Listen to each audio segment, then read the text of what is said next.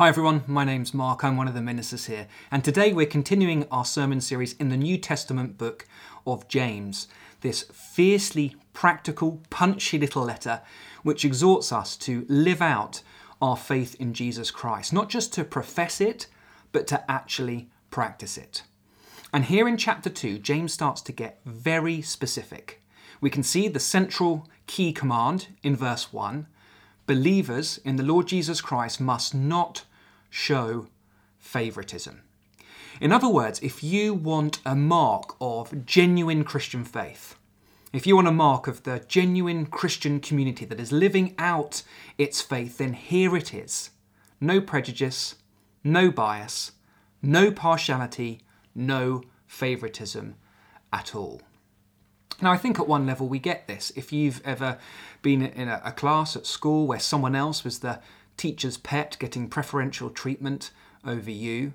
Or perhaps growing up, your siblings seemed to get away with murder whilst you were the one always getting told off. Or perhaps at work, an employee gets promoted not because of their talent or some previous success, but purely because of who they know. Then you will know something of the injustice of favoritism and the hurt and the division that it can cause. I came across this week a famous 2011 study from Georgetown University, which said that a massive 92% of senior business executives have seen favoritism at work. In other words, it may be all around us in the world, but James says it has no place within the church. And our passage gives us three reasons why. First, because favoritism reveals an inconsistent faith. Favoritism reveals an inconsistent faith. Uh, take a look at verse 1. James says, My brothers and sisters, believers in our glorious Lord Jesus Christ, must not show favoritism.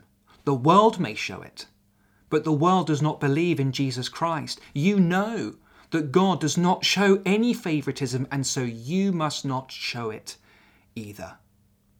James's letter may be direct, may be demanding, but James is still warm and pastoral in tone.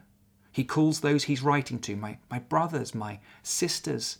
This reminder that we are equal members in the family of God. No one more valuable than anyone else. No one to be given preferential treatment over another. Did you know that Jesus Christ is mentioned only twice in this letter? Right at the start, chapter 1, verse 1, and then here.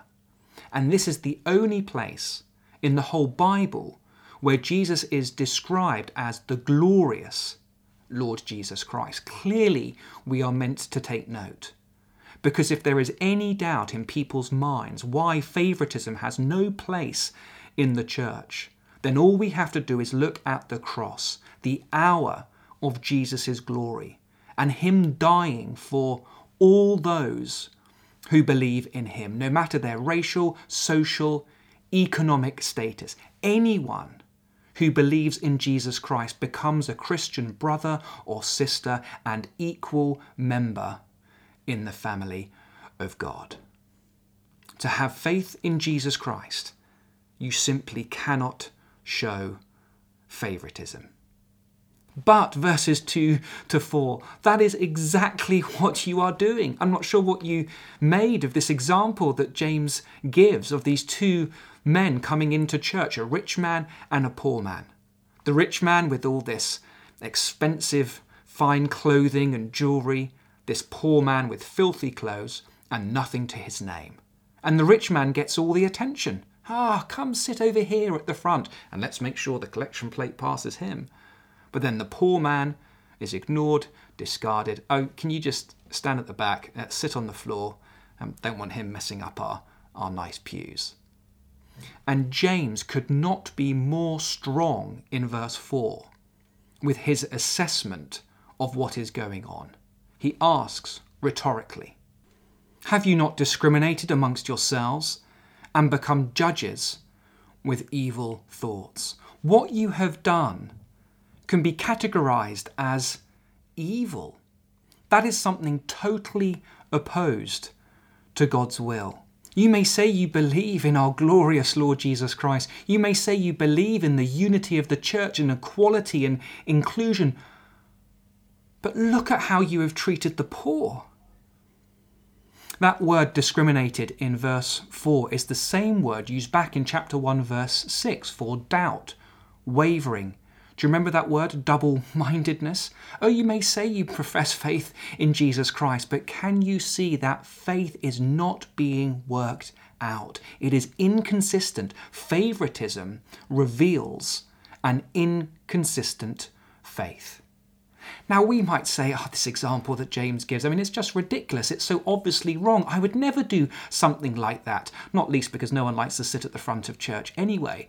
But imagine a famous Christian leader, preacher, a Tim Keller, a Vaughan Roberts, whoever's well known um, to you, came along to church one Sunday, came along to inspire St. James, and on that same day, a homeless guy turns up at the same time. Are you saying you would treat them both with the same care and attention?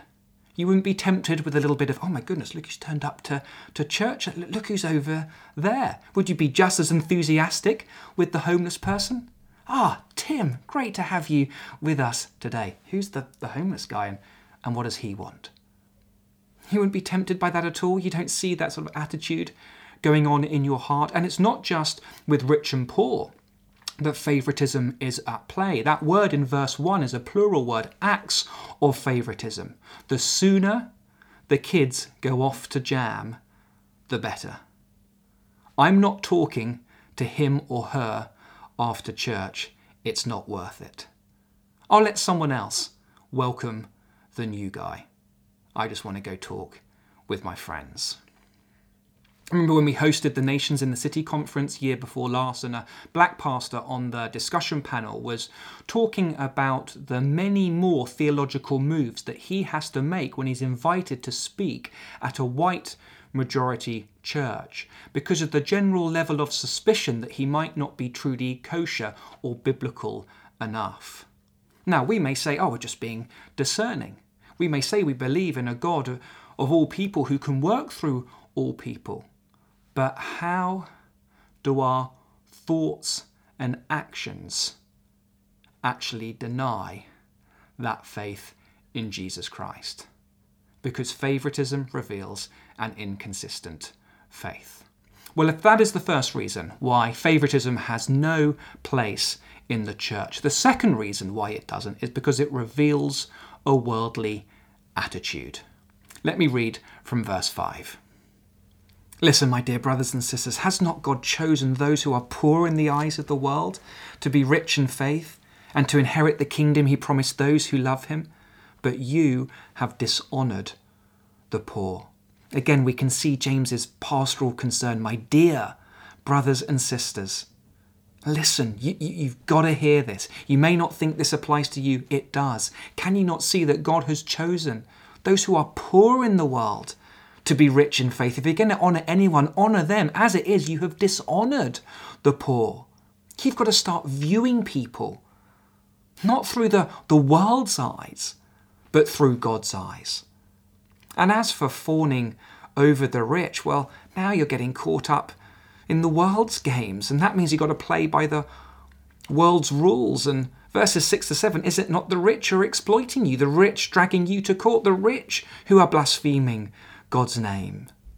Favoritism doesn't just reveal an inconsistent faith, it reveals the worldly attitude behind it. Now, think for a moment of the life of Jesus Christ. What is it that people find so attractive, so compelling about him? Is it not because Jesus did not play by the world's rules, get caught up in the world's games, but Jesus sees people in a way that is so different to the way the world sees them. So Jesus did hang out with the rich, the important, the religious authorities in the temple, but he didn't fawn over them. He did not pander to them. He spoke truth to power. He called them to repentance. Or you think of Jesus, his attitude to, to children, often ignored in society, the, the disciples shooing them away. and No, don't disturb the rabbi. And Jesus like, no, no, no. Let the little children come to me. the Samaritan woman at the well, the sinful woman who washed Jesus' feet with her hair. People look down upon them, scorn them, but Jesus treats them with respect, forgives them. Go in peace. Your faith has saved you. The leper, richly unclean, an outcast, and yet Jesus reaches out to touch him. People would often say, Why does Jesus hang out with the sinners, the prostitutes, the children, the Gentiles, the poor, the marginalized, the vulnerable? Because this is who he has come for. He has come for everyone. Now, just to be clear, James is not replacing one form of favoritism with another. Um, don't show favoritism to the rich because God shows favoritism to the poor. That's not what that's not what's going on here. But in a world where sinful human nature creates these barriers and divisions and discriminations so that certain people are favored over another and the rich are fawned over and the poor are neglected and the men are favored and the women are looked down upon and Jews feel superior and Gentiles feel excluded, Jesus wants to make absolutely sure that we can see how we are all equally sinful before a holy God, all equally forgiven through faith in Jesus Christ, and so all equal members of the family of God. So, can I ask, do you see people as Jesus sees them? Sinners in desperate need of grace? Do you see them as Jesus? Because He's the one we follow. He's the one who say, hey, look, my faith is in Jesus Christ. Or are we still viewing people through the eyes of the world and what they can get for us, basing people's worth and value on how attractive they are, how talented they are, what they can bring to the table or help us to get ahead. Favoritism reveals a worldly attitude. Well, the third and final reason why favoritism has no place in the church is because it is sinful. Favoritism reveals a sinful heart. James says in verse 8 If you really keep the royal law found in Scripture, love your neighbour as yourself, you are doing right. But if you show favoritism, you sin and are convicted by the law as lawbreakers. James wants his readers to see just how serious the sin of favoritism is. You know the central command in Scripture, love your neighbour as yourself? Yeah, yeah, James, we, we know that. And, and you know the way Jesus fulfilled it in the royal law. So that it's not just murder that's wrong, but anger is wrong. Anything that is unloving is wrong. Yeah, yeah, James, we, we, we know that. We, we preach that. We're, we're, we're doing right, as you say. And James says, no, you're not. Because with your favoritism, you are breaking this law of love. You are a lawbreaker. This is sin. Now, do you see how serious this is? It does not matter how doctrinally sound you are.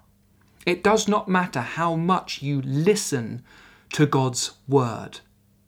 Are you actually doing what it says? And loving people and loving all people. It does not matter how faithful you are being in other areas of your Christian lives. For verse 10 Whoever keeps the whole law and yet stumbles at just one point is guilty of breaking all of it.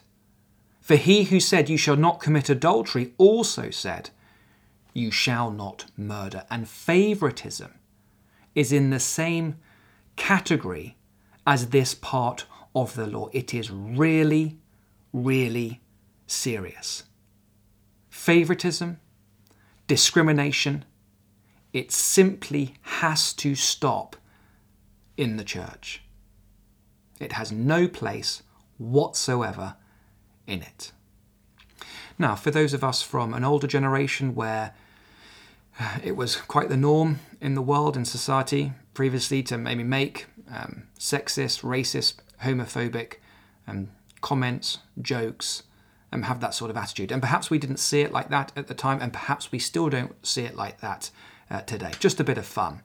I'm just joking around. I hope you can see that even if it was previously just a bit of fun in the world's eyes. It was never a bit of fun in God's eyes. And it has no place in the church today.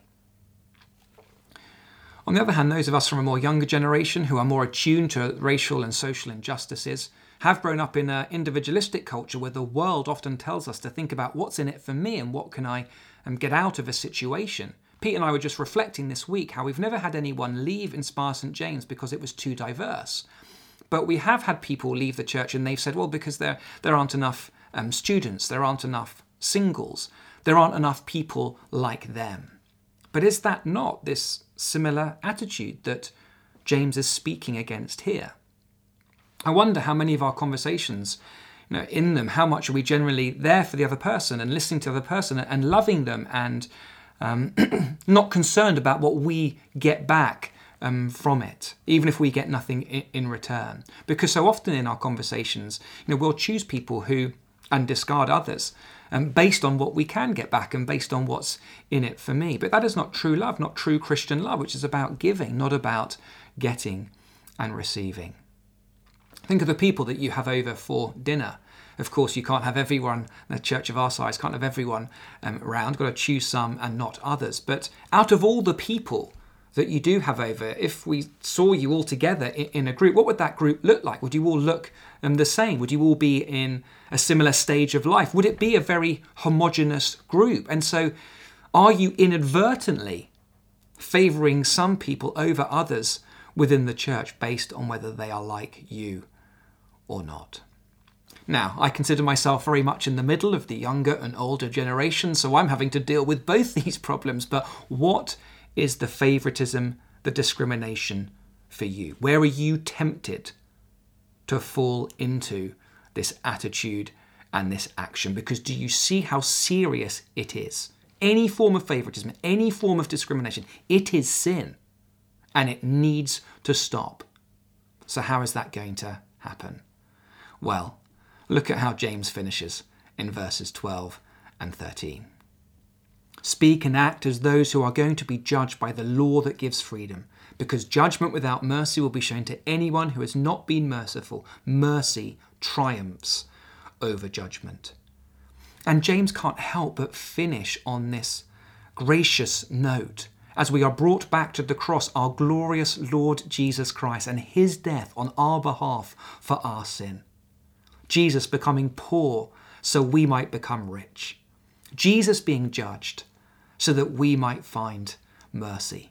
It is at the cross that we see just how sinful we really are, that all our righteous acts are but like filthy rags to the Lord, as the prophet Isaiah puts it, that we, spiritually speaking, are no different to that poor man in verse 2 with nothing to our name before God.